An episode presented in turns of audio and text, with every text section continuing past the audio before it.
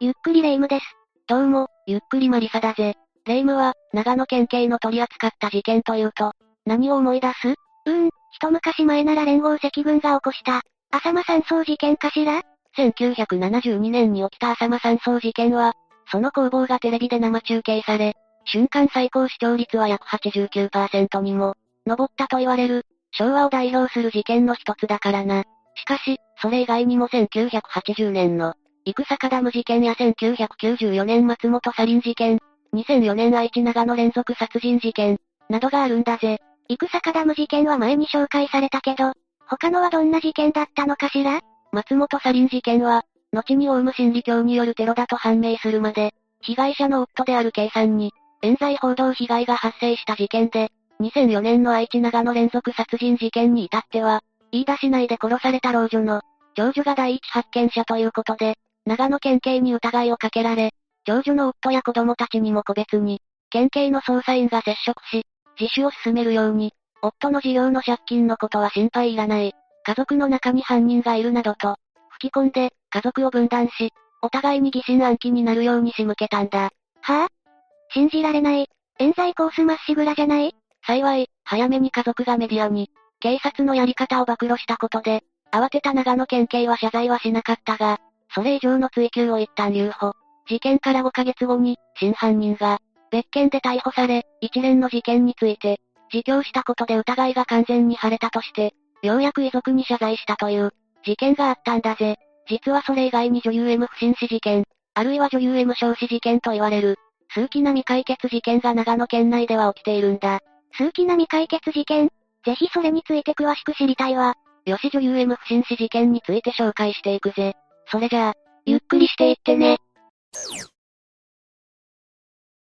まず事件が発生発覚した時点に遡ろう。事件の一報が塩尻消防署に入ったのは、2002年10月12日午後8時55分頃だった。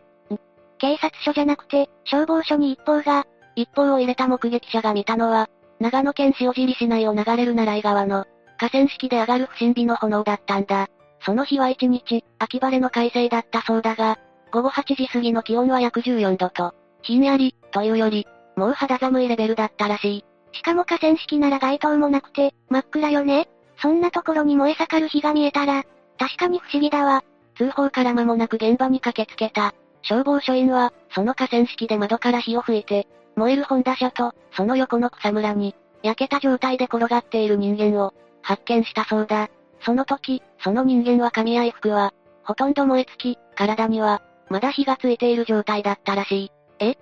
それじゃ燃える車から、転げ出てきたということ？それはこの時点では何とも言えない。そして消防が駆けつけて約15分後に、消し止められた車の中からは、3列シートの2列目に、うずくまるように、していた遺体が発見されているんだ。3列シートの2列目？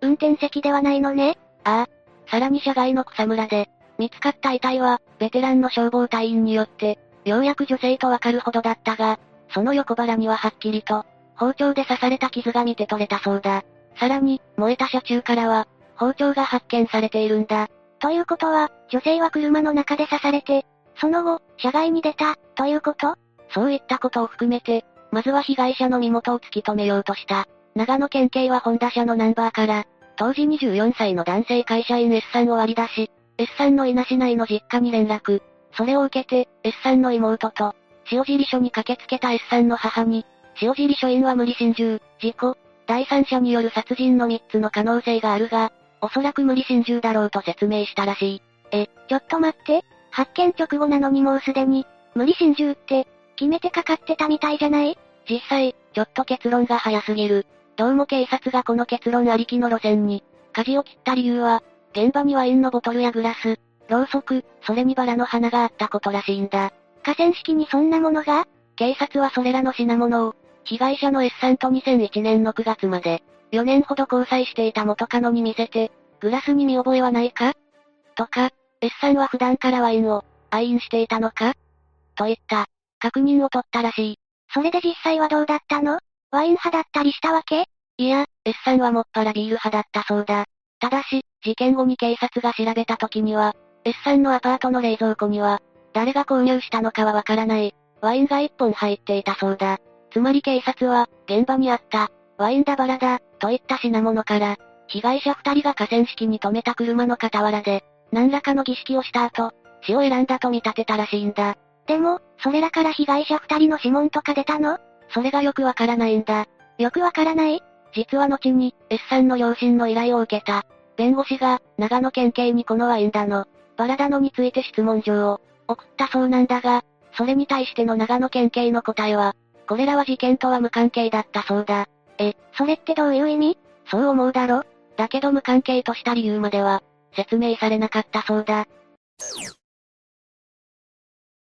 そこで、奈良井川の河川敷で、焼死体となって発見された、女性について説明しようか。彼女は、東京でセクシー系の女優として、活躍していた女性で、芸名を M さんと言うんだ。M さんは、当時24歳、長野県伊那市内で高校までを過ごし、その後、東京の短大、さらに専門学校へと進んで、管理栄養士の資格を取得。病院に勤めていたものの、1年足らずで辞めてしまい、新宿でスカウトされて、セクシー女優としてデビューを飾ったんだ。人気はどれくらい ?2001 年にデビュー作を撮影したそうだが、身長が150センチ足らずと、小柄で可愛らしい顔立ちだったことから、立ちどころに業界内で知られる存在と、なっていったそうだ。2002年5月には、同じ小柄でキュート系の、セクシー女優3人と、4人組ユニットを結成、CD デビューも果たすなど、仕事面では順風満帆と言って、よかったんだそうだ。でも東京で活躍していた M さんが、どうして事件の時に塩尻市にいたの？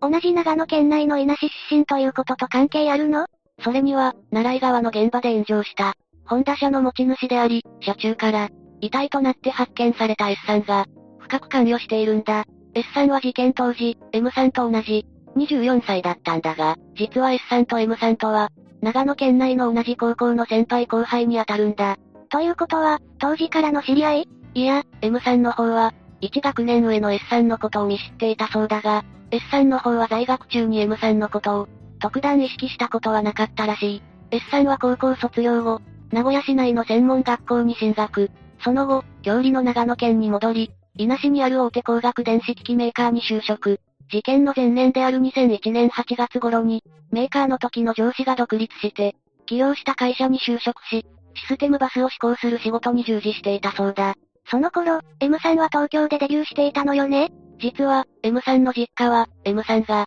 田から東京の短大に進学するのと、同時に一家を挙げて東京に、引っ越していたんだが、中高とバスケットボールに、打ち込んでいた M さんは、当時のチームメイトたちとの付き合いを、ずっと継続していたらしいんだ。そんな M さんの昔からの友達の一人に、A さんという女性がいたんだが、この A さんは名古屋の大学に進学したんだ。同じ頃名古屋の専門学校に進学していた。S さんと、同郷つながりで、友達付き合いがあったそうなんだ。なるほどね。ということは、その A さんが二人のキューピッド？そういうことらしい。もっとも、最初引き合わされた時は、S さんにも M さんにも親密な関係の、彼氏彼女がいたそうだから、実際に付き合い出したのは、2002年に入ってからだろうということなんだ。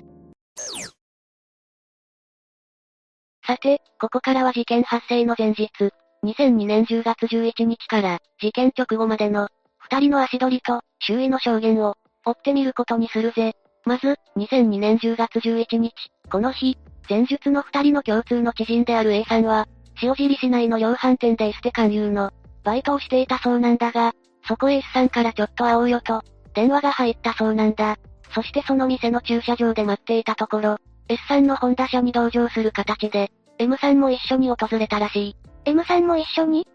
ということは、少なくとも事件の前日には、M さんは塩尻に来ていたってことね車の中で少し話した後、A さんは、その日のバイトを切り上げて、3人で S さんのアパートに向かったそうだ。アパートでは、話し込む A さんと M さんの、傍らで、S さんは趣味で続けているバンドの、次のライブの案内を知り合いにせっせと、メールで送信し続けていて、その後、午後9時半頃に S さんは、A さんをバイト仲間の松量飯店の、駐車場まで送っていったそうだ。つまり、遺体で発見されるほぼ24時間前よね。A さんから見て、二人の様子はどうだったのかしら ?S さんのアパートから帰った後も、A さんと M さんは携帯メールのやり取りを、しているんだが、そのやり取りも終始、S さんの彼女になれたらいいなというもので、死の予兆などなかったそうなんだ。A さんと M さんが携帯メールのやり取りを、している傍ら、S さんは M さんを車に乗せて、二人の出身地である稲市の隣町で、M さんの小中学校時代の友人が、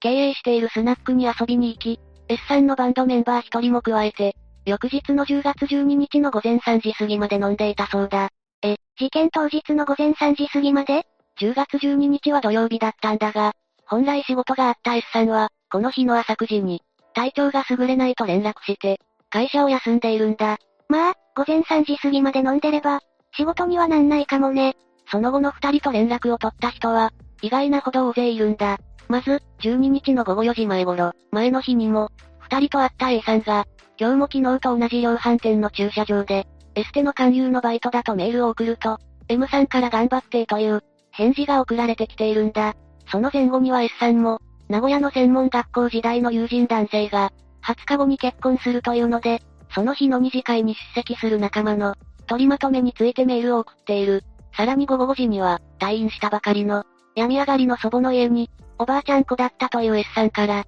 退院おめでとう。今週は無理だけど、来週には帰るよと電話を入れているそうだ。なんか時系列で聞いてる分には、全く死の影みたいなものが、感じられないんだけどだよなその1時間後には S さんの母が、電話をかけているんだが、その電話に出た S さんは、いつも通りの声で、今週末は帰れないと答えているそうなんだ。そりゃ東京から交際を始めたばかりの女性が、遊びに来てれば、帰れないって、答えても不思議じゃないしね。その母からの電話の40分ほど後の、午後6時40分頃には、自分のバンドのメンバーに、電話をして、翌日の10月13日の日曜日に、稲スキーリゾートで開催されていた、アルプスの音楽祭ボリューム2という、野外音楽フェスを見に行き、後でバンドの練習をしようと約束。その練習には M さんも連れて行く、と話しているんだ。聞けば聞くほど、普通の24歳の若者の、日常の一コマの連続なんだけど？だよなこの後、午後7時47分には、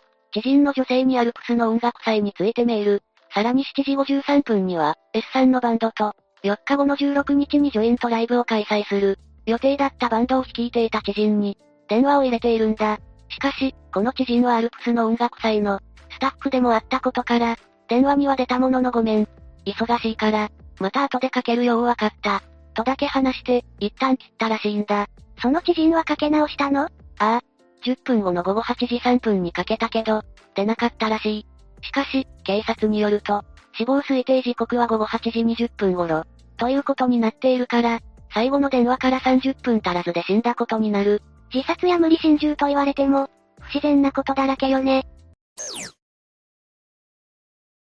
さらに不審な点はまだまだあるんだ。実は S さんの住んでいたアパートは、社宅扱いだったので、社長の手元に、合鍵があったらしく、事件発覚後の夜11時半過ぎ、塩尻署員と一緒に社長がアパートに出向いて、室内を確かめたそうなんだが、室内には、M さんのボストンバッグがあり、その脇にはきちんと畳まれた下着なども、置かれていたそうなんだ。しかも、玄関には M さんのブーツも、きちんと並べて置かれていたらしい。ブーツ？それじゃ、奈良井川の河川敷に、M さんは靴を履かずに出かけたということ？だろ？わざわざ東京から履き替えるために、別の靴を持ってくるなんてこと、考えにくいよな。雪でも積もってるシーズンというなら、東京と長野では寒さが違うから地元では、もっとごつい靴を履いた。ってことはあるかもしれないけど、10月初旬でしょ？それにアパートの室内に置かれていた、仕事用に支給されていたノートパソコンの、バッテリーは充電中のままだったそうだし、部屋に残されていたインスタントカメラを後日、S さんの母が現像に出したところ二人が、当日に撮ったらしい写真があったんだが、そこでも二人は楽しげな顔をして写っているんだ。それに、二人が亡くなったのは10月12日だけど、それ以降にも S さんには、さっき紹介した友達の結婚式の二次会の予定や、自分のバンドのライブ、祖母に会いに行く以外に、11月19日には仕事に必要な資格試験を、受ける予定で、コツコツ勉強もしていたそうだし、M さんにも10月18日にはセクシー女優4人の、ユニットのコンサートの予定が、あったそうなんだ。なんか、ますます死を選ばなくちゃいけない、理由が見えないんだけど、他にも M さんの刺し傷から、刺した人物は左利きと推測されるんだが、S さんは右利きであることや、M さんが車外で亡くなっているのに、車のドアは全てロックされていたこと、現場からは灯油を入れていたはずの、容器が発見されていないこと、さらに警察が保全処置を取っておらず、第三者が入り込む余地のあった、S さんのアパートの部屋から、大量の写真のネガフィルムの、束がなくなっていたらしいんだ。写真のネガフィルム？何が写っていたの？それが、その束の存在を目撃した。S さんの母や姉妹はものすごく大量にあるなぁ、と思ったが、その場で確認は、していなかったそうなんだ。しかし、後日見ると、その束が、ごっそり消えていたらしい。警察にも確かめたが持ち出していない。と言われ、所在不明のままだそうだ。他にも部屋から消えたものってあるのかしら？それは何とも言えないが、残されていたメモ帳には、S さんが何らかのサイドビジネスに、加担していたのではないかと見られる、走り書きがあったそうだ。さらに、M さんと引き合わせた、共通の知人である A さんにも、マルチ商法まがいのインターネットビジネスの、話をしたことがあったらしい。サイドビジネスやマルチ商法？実際に S さんの周辺では、不自然な、金の貸し借りの証書が存在したり、両親も知らない借金があったりしたそうだ。これらを踏まえて、S さんの両親は、所轄である塩尻署に、11月5日に捜査本部を、設置するよう要請。さらに11月15日には、弁護士に依頼して、長野県警に、質問状を提出するんだ。このままずるずると自殺、あるいは無理心中とされていくのを、懸念したのね？しかし、一週間後、長野県警が出した答えは、捜査中なので一切答えられない、というのみだったんだ。いや、それは、そこで S さんの遺族は、11月25日に、被疑者不明での告訴状を提出。S さんと M さんの死は、第三者によるものと主張したんだ。特に S さんの遺族にしてみれば、無理心中として息子の S さんが M さんを、手にかけたように言われるのは、耐え難いことだったでしょうしね。2002年12月25日には、友人たちが、7338人分の署名とともに塩尻署に捜査を求めたものの、塩尻署では、これを受理しなかったそうだが、その後、両親からの告訴状は、形式不備などの理由で何度か、不受理になった挙句、翌2003年1月にようやく受理されたんだ。さらに2003年4月には、事件の起きる直前の2002年8月に、松本サリン事件の被害者であり、冤罪と過剰報道の犠牲者となった計算を、長野県公安委員会の委員に抜擢するなど、警察の古い体質にも切り込む姿勢を、見せていた当時の長野県知事宛てに、S さんの友人知人を中心とした支援者により、集められた約1万人の署名が提出されたんだ。みんな、二人の無念の思いを晴らそうと頑張ったのね。しかしその一方で、遺族が長野県警を、相手取って起こした、捜査本部設置を、求める行政訴訟は、2004年6月に却下されてしまう。そこで S さんの遺族は、2003年12月に、S さんが他殺であることを認めてもらうため、S さんが2002年1月に母親を受け取り人として、加入していた S 保険会社を相手に、民事裁判を起こした。なるほどね。刑事事件として裁かれない以上、民事で、と考えたわけね。